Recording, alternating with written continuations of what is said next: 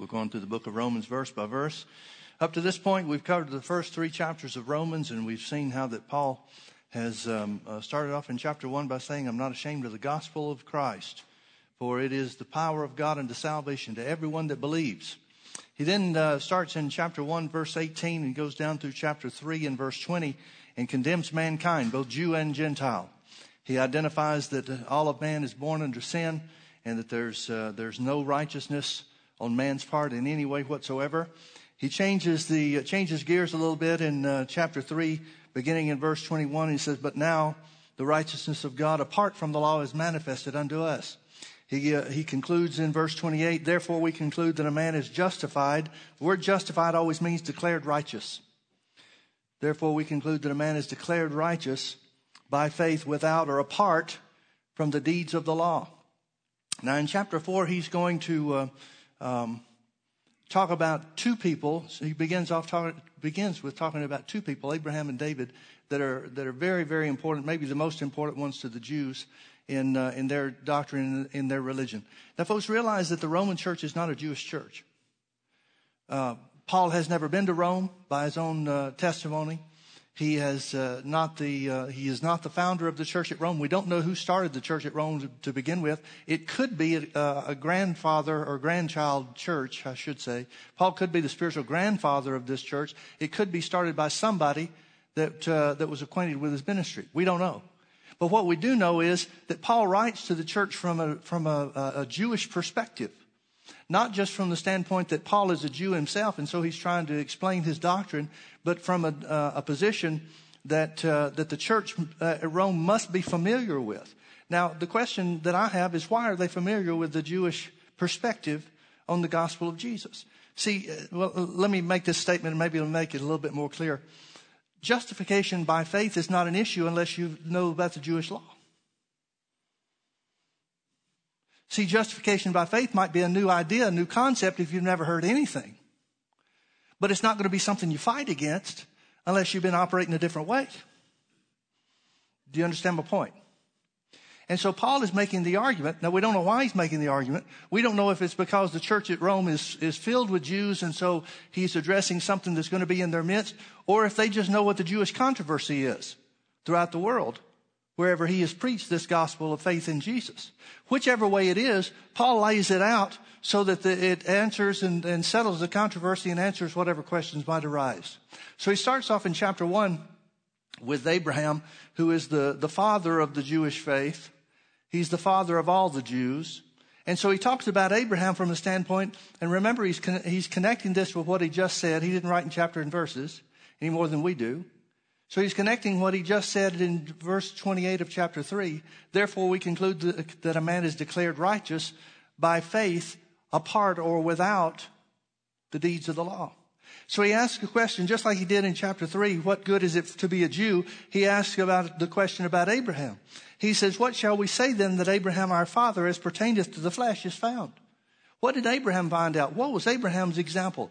You Jews like to stand up and say, well, we're the chosen people. We're the people of God. We have the sign of circumcision. The law was delivered unto us. And so everybody needs to do things our way and the way God gave it to Moses. But what did Abraham find? What was his experience? That's his question. For if Abraham was justified, declared righteous by works, then he would have something to glory about, but not before God. That phrase, but not before God, goes back to what he's already said. No flesh can glory before God because he's already spent three, almost three chapters condemning mankind, start to finish.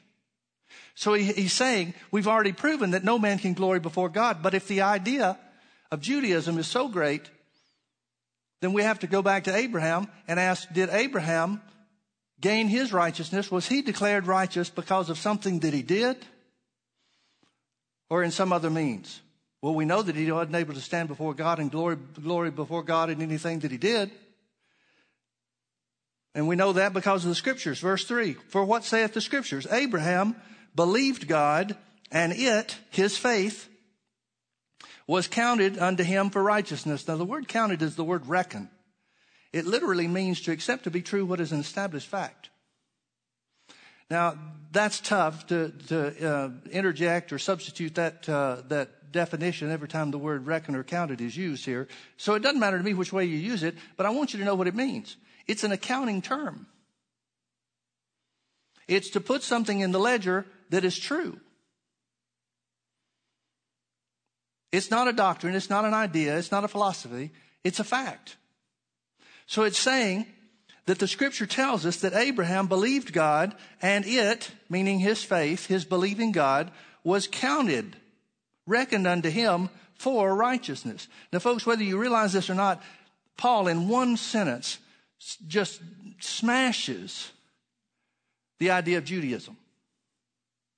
Because in the Jew, Jew's mind, Abraham is the top of the pile. He is the greatest of all the saints. He is the greatest of all the people on the earth because he's the one God originally appeared to. He's the one God originally talked to. He's the one that was the whole reason for the law of Moses being handed down. He's the one that, that made uh, the, the Jewish nation, Israel, the chosen people of God. It's all about Abraham. It all wraps up in Abraham. But Paul just said that Abraham, who they think is the greatest, is equal with the lowest Gentile sinner that there is out there. Because none of us, great or small, big or little, pretty or ugly, none of us have anything in and of ourselves to be counted worthy. Abraham did what any man can do without any action on his own, and that's to believe. Abraham believed God, and his faith was counted for righteousness. Now, Paul talks about faith versus works. He says, Now to him that works, the reward is not reckoned of grace, but of debt. In other words, if you work for something, then what you get paid is what you're owed.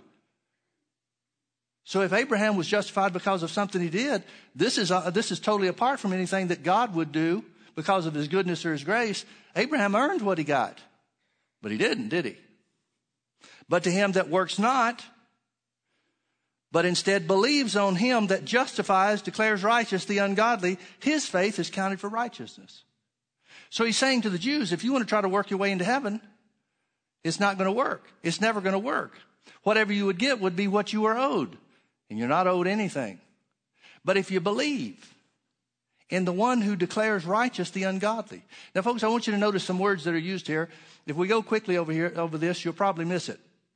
But let me make a couple of statements here to, to point out the fact of verse, uh, what is it, verse 5?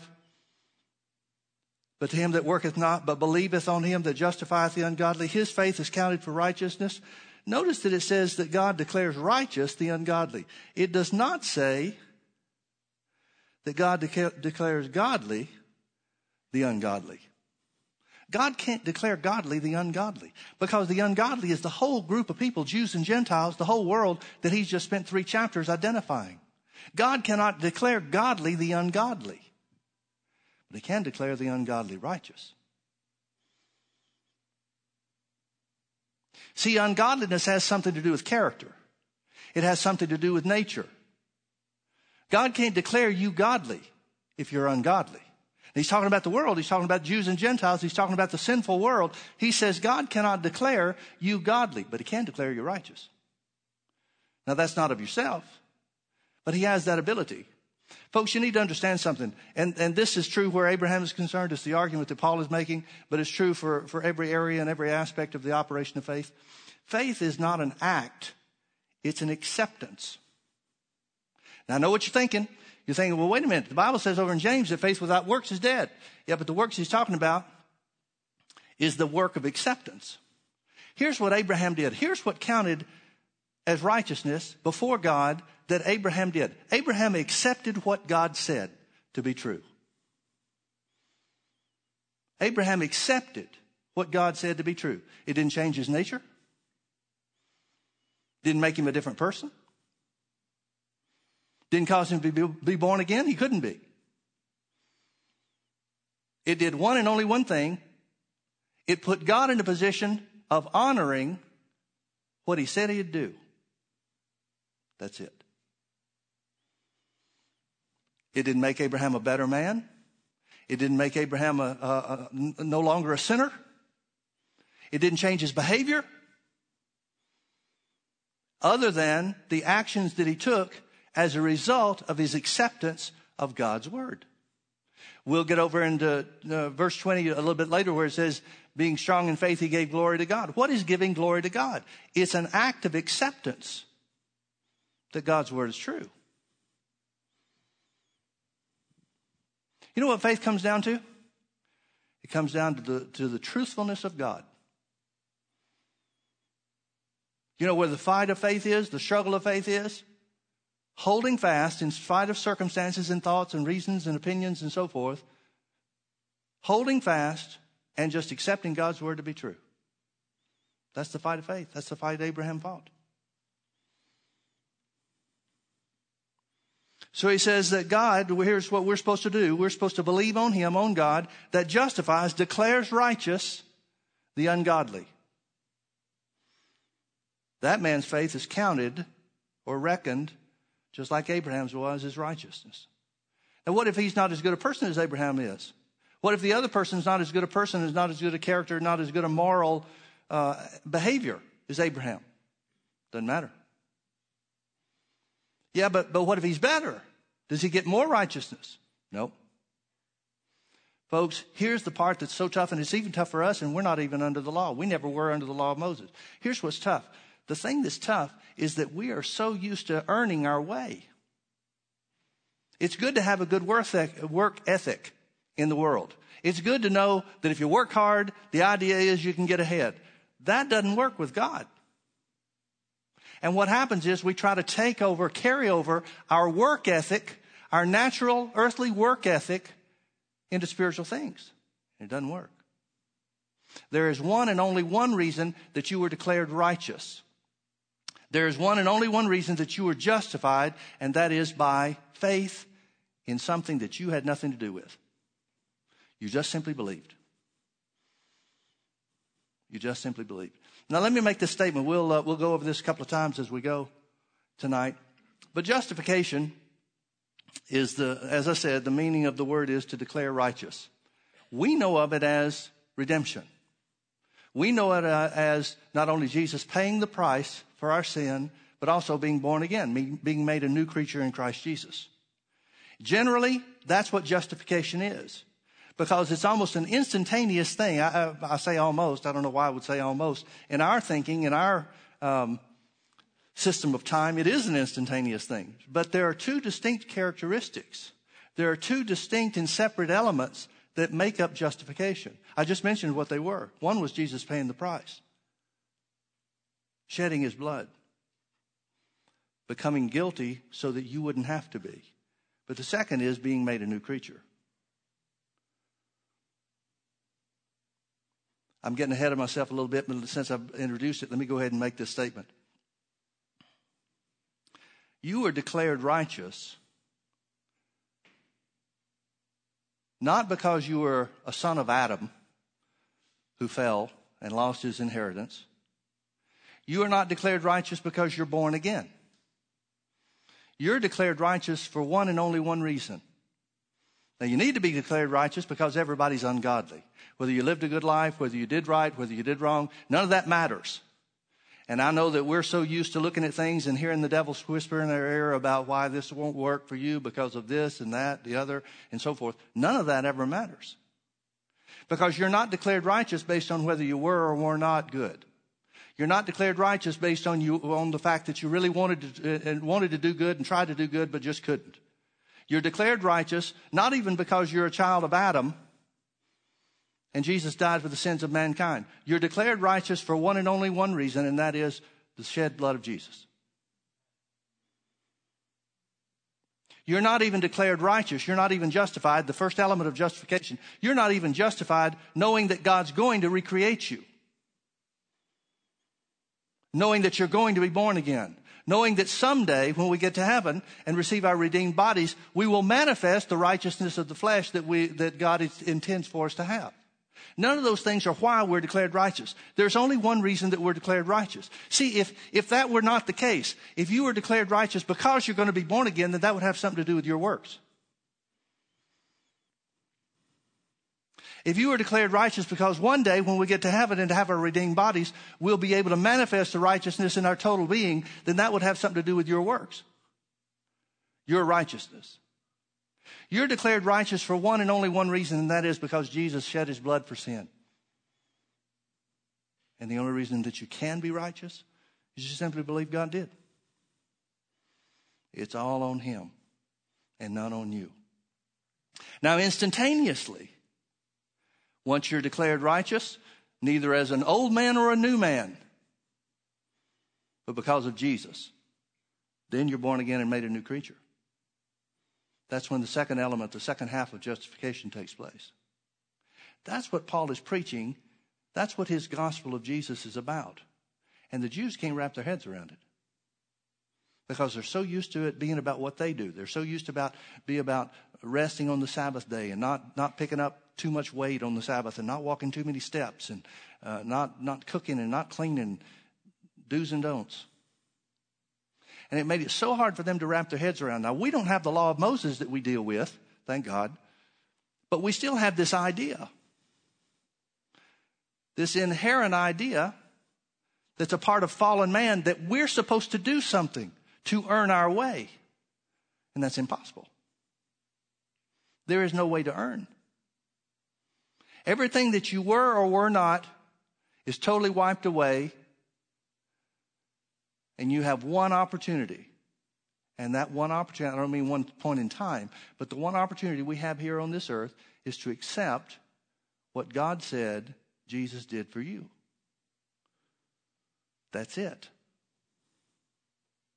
That's it. So now he starts talking about David. David's really important to the Jews too. So he says in verse 6 even as David also described the blessedness of the man unto whom God imputeth not righteousness or imputeth righteousness without works. He's saying David said the same thing. David tells us the same thing in Psalm 32. He, he declares these things that, uh, that he's going to, to identify. He said, Blessed are those whose iniquities are forgiven and whose sins are covered. Blessed are those whose iniquities are forgiven and whose sins are covered. Now, David knows something about this, doesn't he? See, this is the result of when Nathan came to him because of his own sin. The sin of taking Bathsheba and having her husband killed and, and the whole deal, you know, you remember the story? You remember how Nathan did it? Nathan the prophet did it? He came before David and he told him a story. He said there was a guy that had a precious little lamb, and there was another guy that had a lot of lambs. And the guy that had a lot of lambs took the one precious lamb of the poor person, the only one that he had, that was raised in his home and cared for like a child. And he took it and he slaughtered it and he gave it to his friends for dinner. And David got upset. He said, This man will have to pay fourfold for this and he should be put to death. And Nathan turns around and says, That man is you. But at the same time that Nathan told him his sin, announced his sin, he also announced that God had put away his sin. That's what David is referring to. When David turns around and makes things right and repents before God, that's what he's referring to. Blessed is the man or those whose iniquities are forgiven. That's all you could have in the Old Testament is just forgiven, covered over, and whose sins are covered, hidden away. Now, this is a type of what Jesus is going to do. Under the covenant we have, Jesus doesn't just cover them up. He doesn't just put them away, put them away, meaning hide them away. It means he does away with them. He removes them once and for all. Blessed is the man to whom the Lord will not impute. This is the word reckon or count. Blessed is the man who will not impute sin. Now, there's a consequence for sin.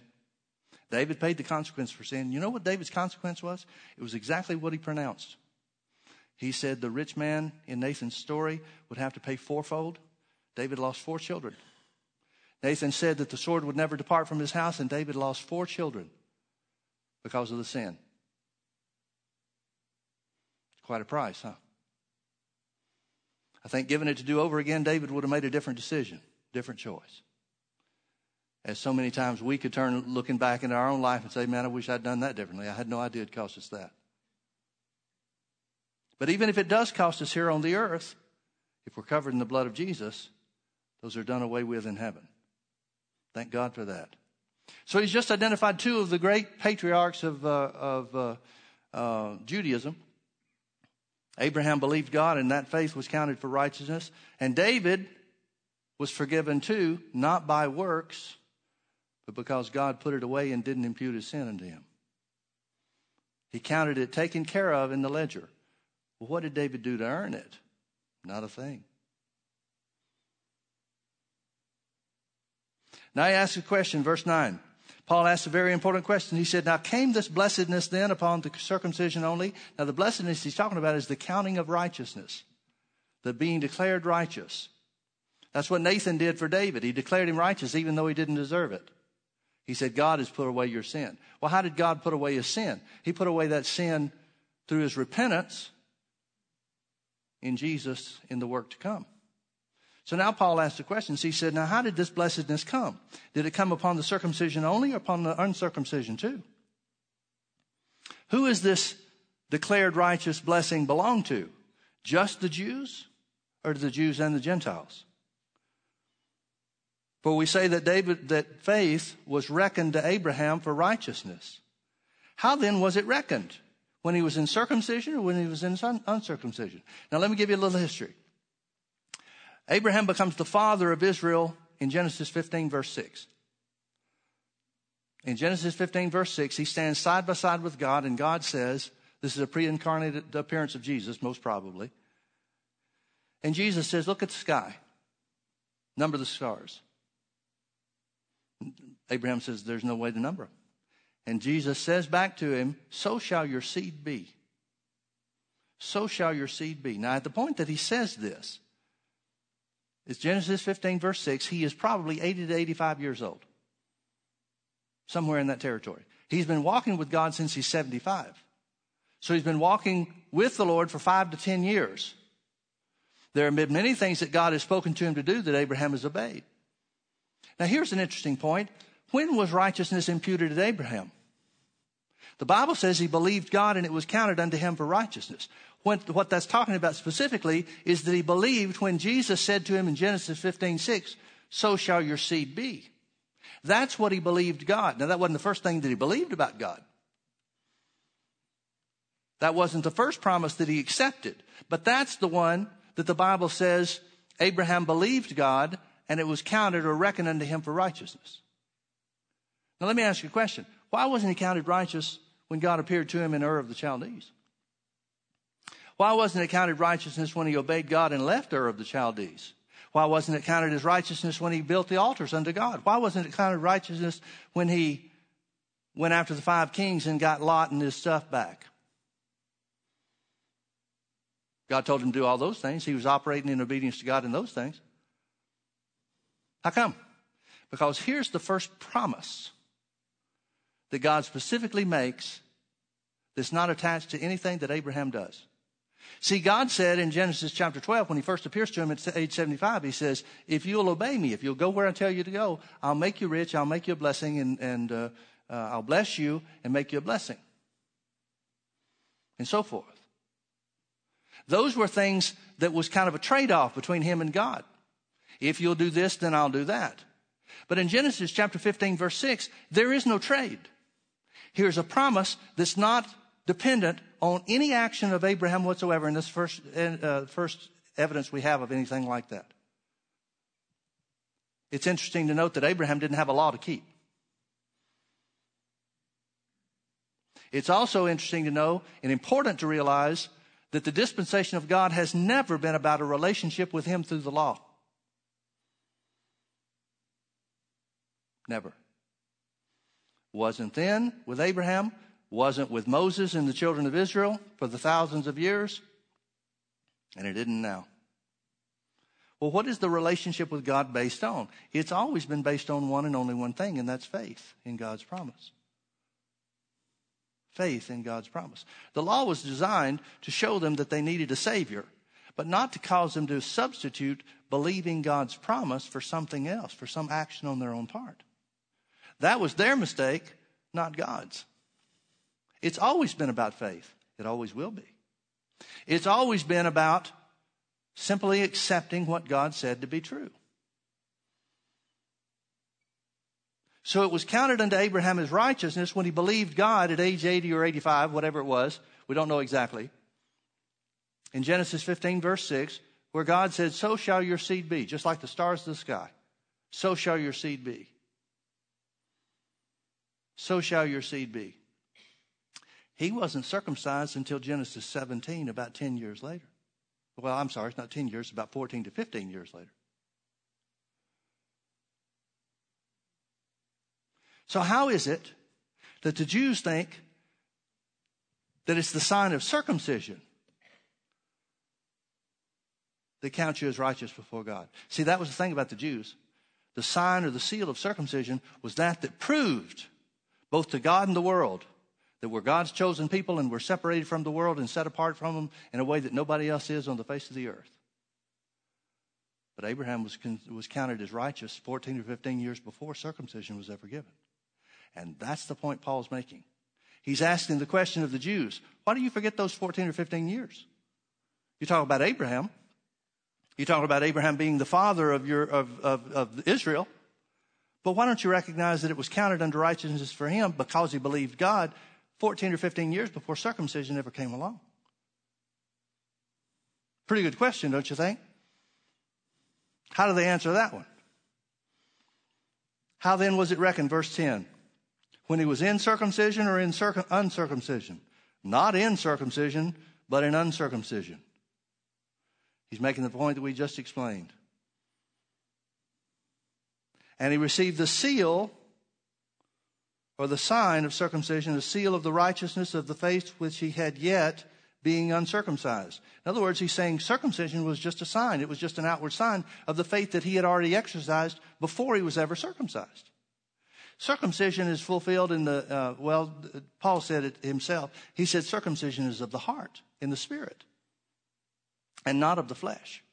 In other words, circumcision was just an act of faith. Circumcision is, is a, a, a type or a kind of water baptism today. And look at what the church has done with water baptism. They've made methods and manners of baptism in water the dividing point between salvation, heaven or hell. Well, the sign of water baptism doesn't mean anything unless your heart's right. And there's a lot of people that get dunked in water day after day after day, and it doesn't save them. It's about what you believe in your heart. It is an outward sign, it's a seal, but it has the same effect as the, the natural act of circumcision in the flesh. If there's not a heart belief behind it, it's just a cutting of flesh. It doesn't mean anything before God. Now, here's something else you need to understand. When Paul's talking about uncircumcision versus circumcision, please realize that just like water baptism, circumcision was a divine commandment. So he's not, he's not only saying the law has to be set aside for faith where righteousness is concerned, he's saying the divine commandments have to be set aside where faith in, for righteousness is concerned. You can't trust in them either. They were worthwhile, they were profitable for a period, for a specific purpose, for a specific period of time. But that's not what gets you in either, even though they were commanded of God to, to partake of them. So he said, How then was it circumcised? Was he, verse 10, let me start over. How was it then reckoned or counted as righteous? When he was in uncircumcision or in, in when he was in circumcision or in uncircumcision? Well, we know the answer. Genesis 15, 6, when he was uncircumcised. And he received the sign of circumcision, a seal of righteousness of the faith which he had yet being uncircumcised. In other words, he believed before he was, un, before he was circumcised. And so it was a sign or a seal of this faith that he had while he was uncircumcised, that he might be the father of all them that believe. Who's the, who is the father of? Uh, all them that are circumcised? No, all them that believe though they be not circumcised, that righteousness might be imputed, reckoned unto them also. It all comes down to one thing. Doesn't matter who you are, doesn't matter what you've done, comes down to accepting Jesus. And his work is yours. Remember, Jesus gave the story of the two men that went to prayer? One was a righteous man, he was a priest. And he looked over at the publican, the tax collector, who was the other guy, and he said, Lord, I thank you that I'm not like him. But the tax collector beat his breast and said, Lord, I'm a sinner. Be merciful unto me, a sinner. Which one did God hear? The one that the Jew considered a sinner. Why did the Jew consider him a sinner? Because the Jew was circumcised. The Jew was a child of Abraham. Everybody else is out. Paul's saying everybody else is in the same boat. Everybody's a sinner, Jew and Gentile alike. So it comes down to one and only one thing, and that is certainly not circumcision. The one thing is faith to be declared righteous. And he received the sign of, circum, of circumcision, a seal of the righteousness of the faith which he had yet or while he was uncircumcised, that he might be the father of all. Please keep that in mind, that he might be the father of all them to believe. Paul's going to expand over in Romans chapter 9, Paul's going to expand on the idea that not all Israel is Israel. Not all Israel is Israel. And some people read that and say, well, the, wow, the Bible's full of contradictions. How are we supposed to explain that? Well, you explain that because Israel, the seed of Abraham, are not those that are circumcised in the flesh. The seed of Abraham are those that believe like Abraham did in the promises of God. So, not all those that call themselves Israel or even have the physical sign of circumcision in their flesh are really what God intended when He talked about the seed of Abraham, meaning Israel. That He might be the father of all them that believe, though they be not circumcised. In other words, Abraham is the father of the Gentiles who believe too. Though they be not circumcised, that righteousness might be imputed, reckoned, or counted unto them too and the father of circumcision to them. Here's the second group that he's father to. The first is un- the Gentiles who believe. The second are the Jews that believe. And the father of circumcision to them who are not only of the circumcision only, but also who walk in the steps of the faith which our father Abraham, which he had yet being yet uncircumcised. Now, I know that's confusing language the way that it's written, but understand what he's saying. He's saying he's Abraham is the father of all because he believed God and believed in the promises of God. He believed in a promise that included us all, Jews and Gentiles. The Gentiles that believe like he did in the promises of God, and the Jews, not the ones that are just circumcised in the flesh, but the ones that are circumcised and believe like he did. Because that's the kind of faith that Abraham had when he was still uncircumcised, before God had given him the commandment of circumcision. Do you understand what he's saying? That's why he went in chapter 3, verses 22 and 23, where he says there's no distinction between Jew and Gentile. He's expanding on that. It doesn't matter if you're circumcised. I mean, you are obeying what God told you to do, but that's not what gets you in right standing with God. That's not what causes you to be declared righteous. You're going to have to turn loose of that. Now, please realize this is a total shift of life, belief.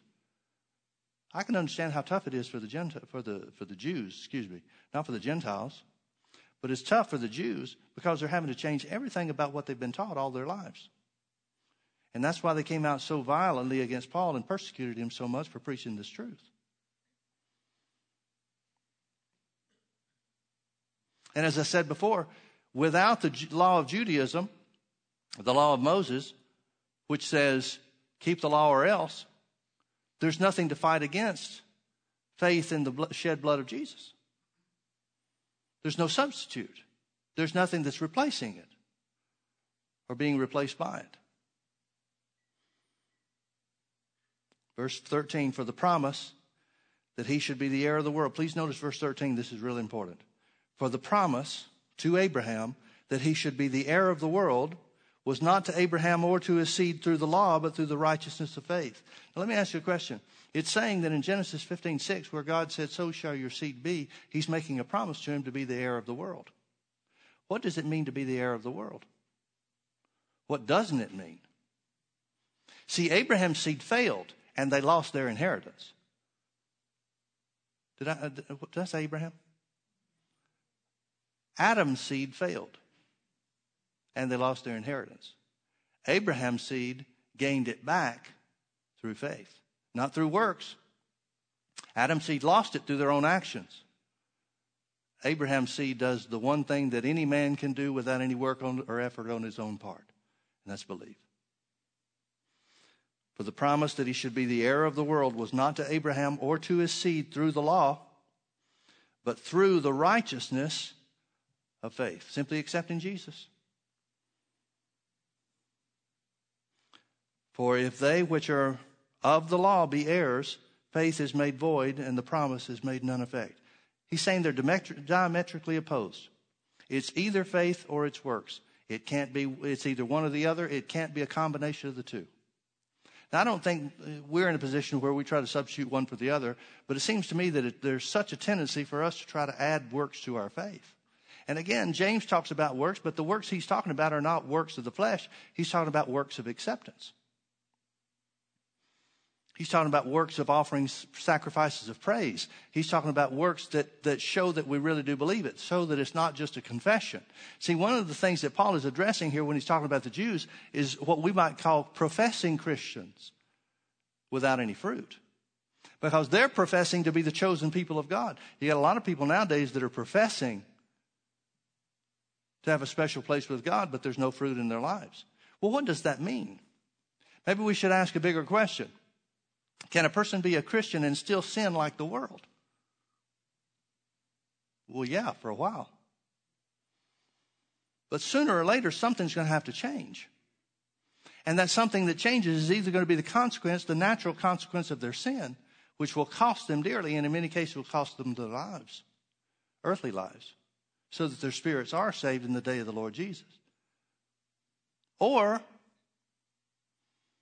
something is going to change in them to where the conviction of the Holy Spirit changes their desire to produce fruit in their lives. One of those two things has to happen.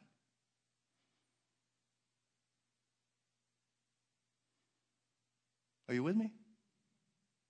I guess it comes down, at least in my thinking, it comes down to this. How much is your salvation worth? I think a lot of people don't understand what salvation really costs. And so they have very little, very little appreciation for it.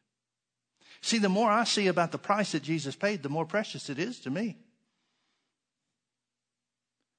The more I find out about the horrors of the punishment that was laid on Jesus that didn't belong to him but belonged to me instead.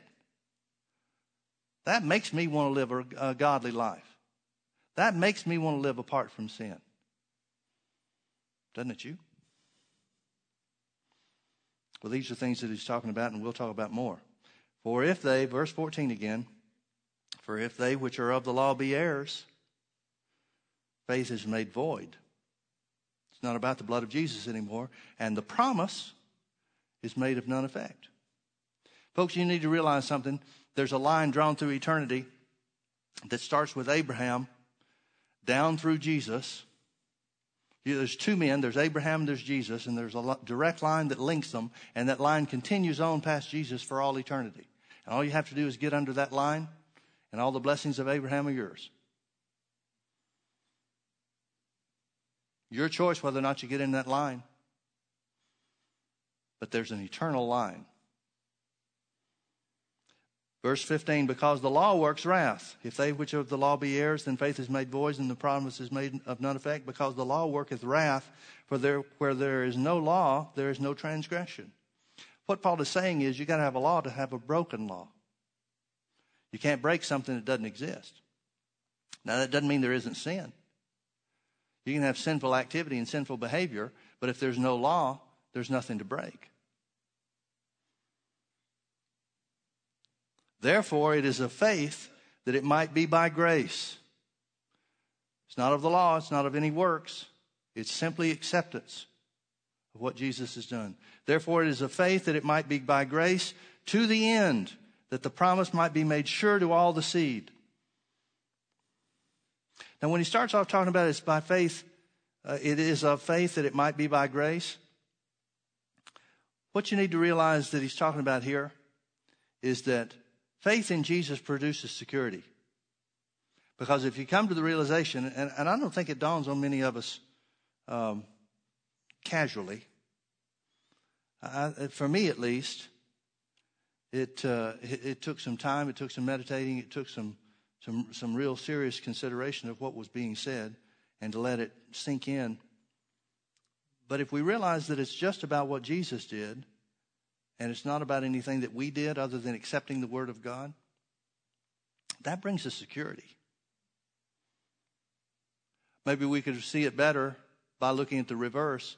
If we try to add something to what God has already done, then there's never a point where you feel like you've done enough. And that's what creates the insecurity. So God intended for there to be a security, a, a certainty, rather than an insecurity and an uncertainty. And he says it this way Therefore, it is a faith that it might be by grace, the work of God, the finished work of Jesus, to the end that the promise might be sure to all the seed. Galatians 3 If you be Christ, then are you Abraham's seed and heirs according to the promise?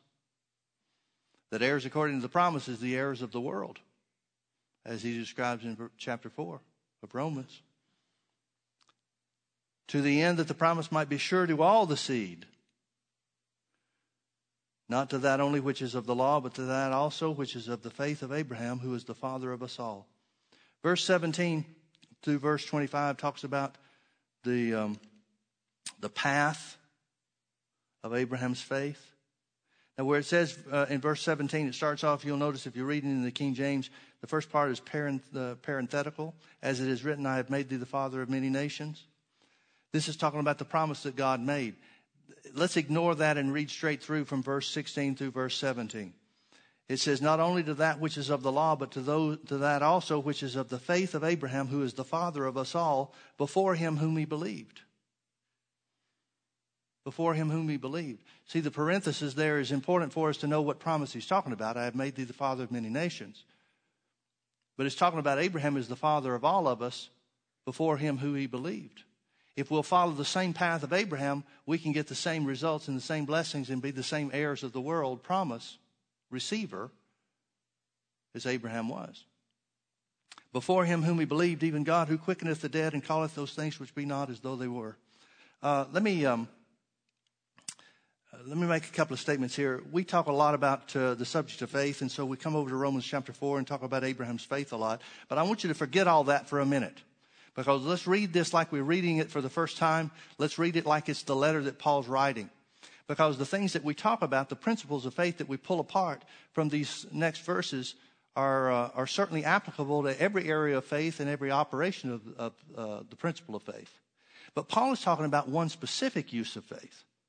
Paul is talking about the faith of Abraham that caused him to be declared righteous and receive the heir or the promise, which was the, the physical heir, Isaac, being born. So let's read it like that.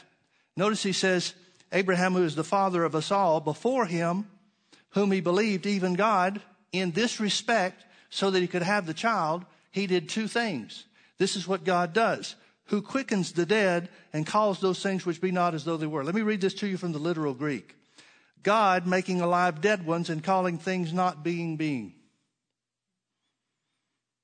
God making alive dead ones and calling things not being, being. Now, I sometimes say this is God's job description, and it's true. But remember, Paul is talking something specific, specifically to the Jews who know about Abraham and his, uh, the history of Abraham and how he had the son of promise when he was about 100 years old and Sarah was 90 and so forth. So he's saying he's going to talk about the path of faith. He's going to talk about the, fa- the path that not just enables you to be declared righteous like Abraham was, believing the promise of God, but also to receive any impossibility promise or impossible promise that God has made. God causing dead ones to be alive, making alive dead ones, and calling things not being being. Now, whether you know it or not, those are the two principles of justification by faith. God calls things not being being. He declares you righteous when you're ungodly. And then he makes dead ones alive. Those are the two elements of justification by faith. These are the two principles that God always operates in, no matter what thing you're believing Him for. He calls things not being, being. He looked into the darkness and said, Light be. He didn't look into the darkness and say, Boy, it's dark out there. He called something that wasn't is or called it into being. Everything that ever changes in your life according to a promise of God is something that is not, that becomes. Right? How does God do that? He makes something dead live. Now, in the case of justification or, or, the new birth, we know what that means. That means after he declares us righteous, and he doesn't declare us righteous because we make Jesus the Lord of our lives. He declares us righteous because we accept the shed blood of Jesus as our own. What are the two elements of being born again? We believe in our heart that God raised Jesus from the dead, and we confess him as our Lord and Savior. What does that produce? The new birth. What two steps take place? God declares us righteous when we believe, and when we confess Jesus as our Lord, we're born again. We're made new creatures in Christ Jesus, made alive in Him. Those are the same two principles that work in, in any, uh, any uh, act or action that God takes, always. These are the same two things that took place in Abraham and Sarah for them to have a child. God making alive dead ones and calling things not being being. Who against hope believed in hope. Uh, other translations are a little better on this than the King James. It literally says, who against hope kept believing in hope. Who against hope kept believing in hope. God believed, uh, Abraham believed God for what he said he would do. Now, how did he do that? What did he have to fight against that? We look at our own situations and we think, well, yeah, but, but our situation is so much different. We've got things that, that, that are really coming against us. Against hope means against reason, against feeling, against opinions of others, against all human possibilities, whatever. We are to keep believing. That's the path of Abraham's faith. You remember Abraham asked God, Genesis chapter 17, verse 17 when God appeared to him when he was 99 years old. God appeared to Abraham. He said, You're going to have a son. And Abraham said, Whoa, wait, wait, wait, wait. Shall my, shall my body produce? Shall Sarah's body be able to produce a child at our old age? He asked the question. He understood what the condition of his body and Sarah's body was. He didn't deny anything, ever. In fact, we know that he didn't deny it because he asked God the question How is this possible? Well, humanly, it's not. Humanly, it's not possible. But what did Abraham receive from God instead? Verse 19, Genesis chapter 17, verse 19. Uh, verse 18 is when he says, just let Ishmael live before you. God said, well, I'll take care of Ishmael, but he's not the one. He says in verse 19, Genesis chapter 17, verse 19, he gives a definitive promise. He said, Sarah shall indeed have a child or have a son. Sarah shall indeed have a son. That's what Abraham would not let himself look away from. so shall your seed be. Abraham or Sarah shall indeed have a son. That's the very essence of faith, folks. It reckons as God does. That upon God is described here, giving life not to the feeble, not to the dead, but to the dead, to those who cannot be recovered or helped or patched up as to become something they were not before, but who are absolutely and hopelessly dead. God makes dead ones live. If you've got a situation in your body that's dead, you're in perfect territory to receive the promise of God. In fact, in my estimation, it's a little harder if, if it's not a matter of something already hopeless, but it's like, well, it's just not working as well as it should. Well, God can make that live too. But God delights in hopeless situations.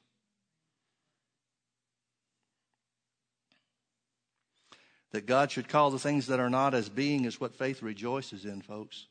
That's the act or the work of faith that James is talking about.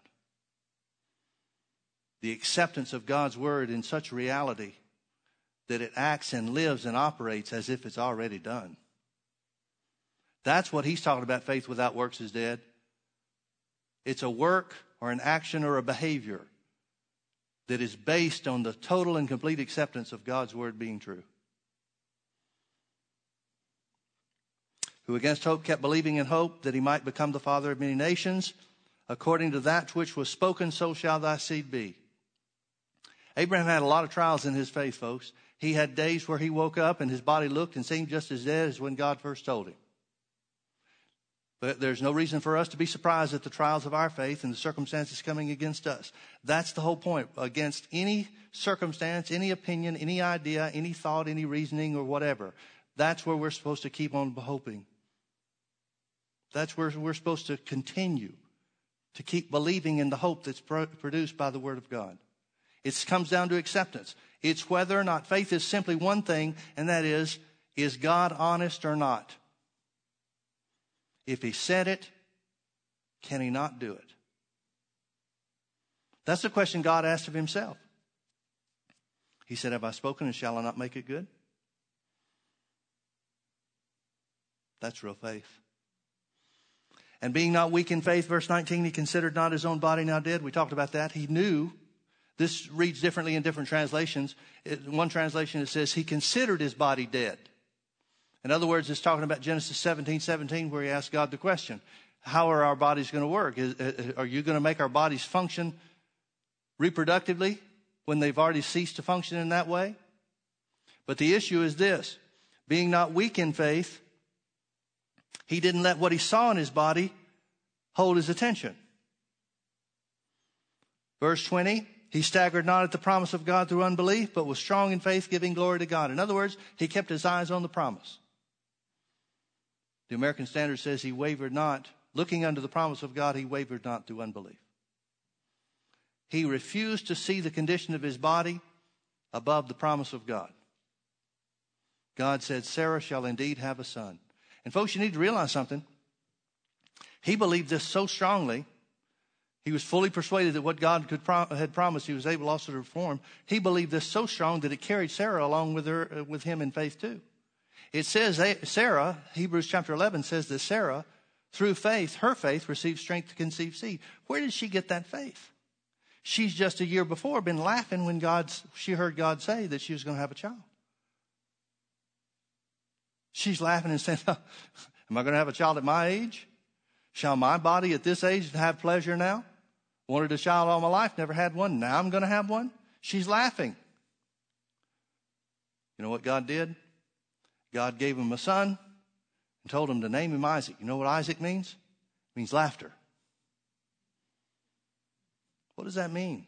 That means what Abraham and Sarah looked, thought and looked like it was too good to be true was simply the truth of God's promise. Every time she calls her son laughter, she's reminded of how good God was to her. So what does Abraham do? Abraham, in obedience, after having been called father of uh, father on high, which is what Abram means, obeyed God when God says your, now, your name now is Abraham, which means father of a multitude. He's calling himself father of multitude every day. Every time he says his name, Every time somebody says his name to him, he sees the promise of God. Verse 21 And being fully persuaded that what God had promised, he was able also to perform. Abraham thereafter refused to have his faith weakened by any natural thought of himself or Sarah, but set God's promise only before his mind without wavering. And therefore, verse 22, it was imputed unto him for righteousness. What is it that causes the imputation or reckoning unto us for righteousness, or reckoning unto any person for righteousness? Believe in God. This is the kind of believing God that declares us righteous. Even though it looks impossible to us, the blood of Jesus covers us no matter what we deserve. Here's how any promise of God comes to reality and fruition in our lives. No matter what the circumstance looks like, no matter what our reasoning is, no matter what thoughts come, no matter what circumstances arise, the promise of God is what we look at and accept to be true. And that faith is what declares us righteous. Folks, you need to realize something. There are things in life, and there'll always be things in life that come simply. The new birth comes simply. Probably the simplest thing that ever comes. You simply accept what you hear preached about Jesus. You choose to believe it in your heart, no matter what you feel. You choose to believe it in your heart, and you make the confession that Jesus is your Lord and Savior, and you get saved. That's probably the easiest that faith will ever produce in your life. Probably. There's certainly anything easier than that. But the rest of it is trial by faith or the trial of your faith, that glorifies God too. Remember how Peter said the trying of your faith is more precious than gold? Have any of you ever found that out physically? What I mean by that is, anytime you go through a trial by faith, does, your body just jump up and down and say, Man, I love this? Well, then how is it more precious than gold spiritually? Why? Because the longer you hold fast in faith, the more and more and more it honors God and enables Him to make good on His promise. We've got the idea, and this is totally natural thinking. The stronger our faith is, the quicker results we get. Where do we get that?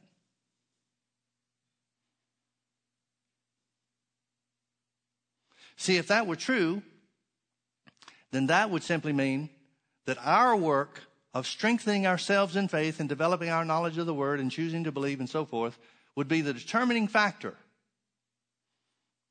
in the promises of God being realized. Is that always true? Wouldn't that be a works thing? Can you imagine if, it, if, if works was involved in anything related to getting into heaven? Can you imagine what heaven would be?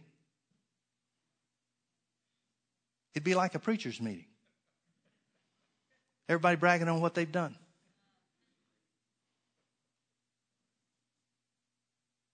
Well, how is it different being saved by faith or declared righteous by faith? I mean, those as interchangeable terms.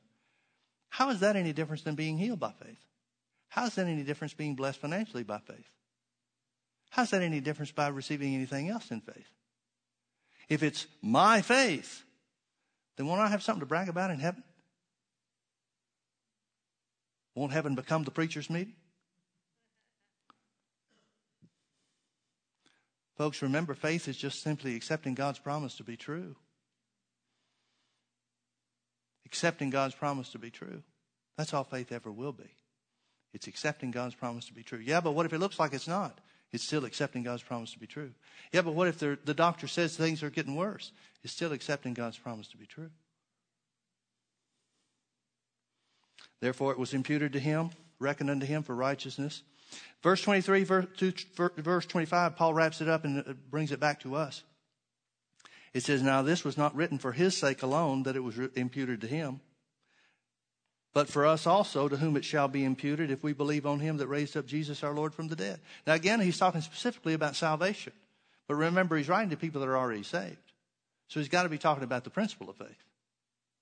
See, they've already accepted Jesus as the Lord and Savior because that's who the letter's written to, to the saints. So he's telling how salvation comes, how faith for salvation comes, but there's a greater meaning here, and the greater principle is this principle of faith that caused you to come into the family of God is the same principle of faith that it causes you to become an heir of the world or a recipient of all of the promises of blessings of Abraham.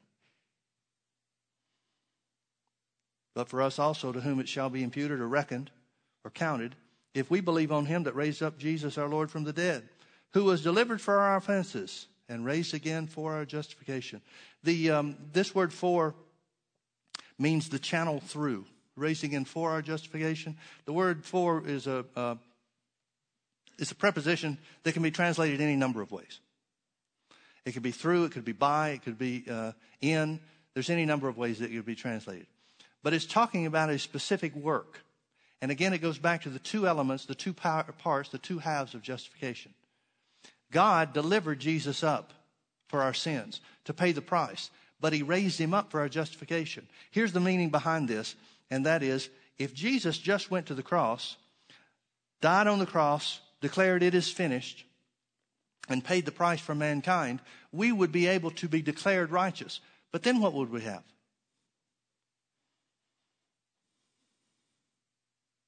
Where would be our standing with God? What condition would we be in?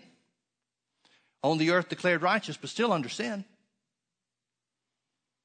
Totally helpless, unable to do the good that our heart would, would want to do, desires to do, what standing, what position, what place would we be in with God? None. None whatsoever. But he was raised again for our justification. The implication is that the channel of him being raised from the dead was related to the justification, meaning the, the ability for us to be born again. Our justification is not only being declared righteous, but also being made a new creature in Christ Jesus. Not the old man cleaned up, but a new man, a new species of being. Paul said, if any man be in Christ, he's a new creature. One translation says a new species of being. When Jesus was raised from the dead, it didn't have to be for him. God could have just done something for him and that would have been it. But the Bible says he was raised again for our justification. God didn't hold back one bit. He paid, Jesus paid every bit of the price for sin so that you, through faith in his shed blood, could be declared righteous by faith, just simply acceptance of the truth of God's word. but he was raised again when you were justified. In other words, there seems to be a moment in time, a second, a specific second in eternity, where the price was paid to enable God to make you a new species of being. And before that second, it wasn't possible. But at that second, God raised Jesus from the dead and raised you with him. Why? Because you've been declared righteous by his shed blood who delivered him up for us all and raised him again for our, or literally, when we were justified. Folks, I hope this gives you a greater appreciation of what belongs to you. I hope it gives you a greater appreciation of what Jesus did that has nothing to do with you and takes away any guilt, any sense of shame, any sense of wrongdoing on our parts, no matter how much wrong we've done. Because we're not declared righteous because of what we've done or what we haven't done. We're declared righteous because of Jesus. And only that. Let's pray. Thank you, Father, for your word. Thank you that we have been made new creatures in Christ Jesus. We've been declared righteous, and then thank God we were born again. And because we're in Him, Lord, not because of our works or anything that we have done or ever will do, we thank you that because we are in Him, we can approach your throne knowing that there's no sense of guilt or condemnation on us or toward us in any way whatsoever. Father, show us how we can make the same choices, the same determined choices that Abraham did, facing the same impossible type situations as he, and keep our eyes on your promise. Father, we declare, we accept your word to be true. And because we believe that it is, because we accept it to be true, we choose not to look at anything else. No circumstance, no reasoning, no thoughts, no opinions, no thing other than your word. Thank you, Father, for honoring your word on our behalf. In Jesus' name, amen. Amen. God bless you. Thank you for being with us.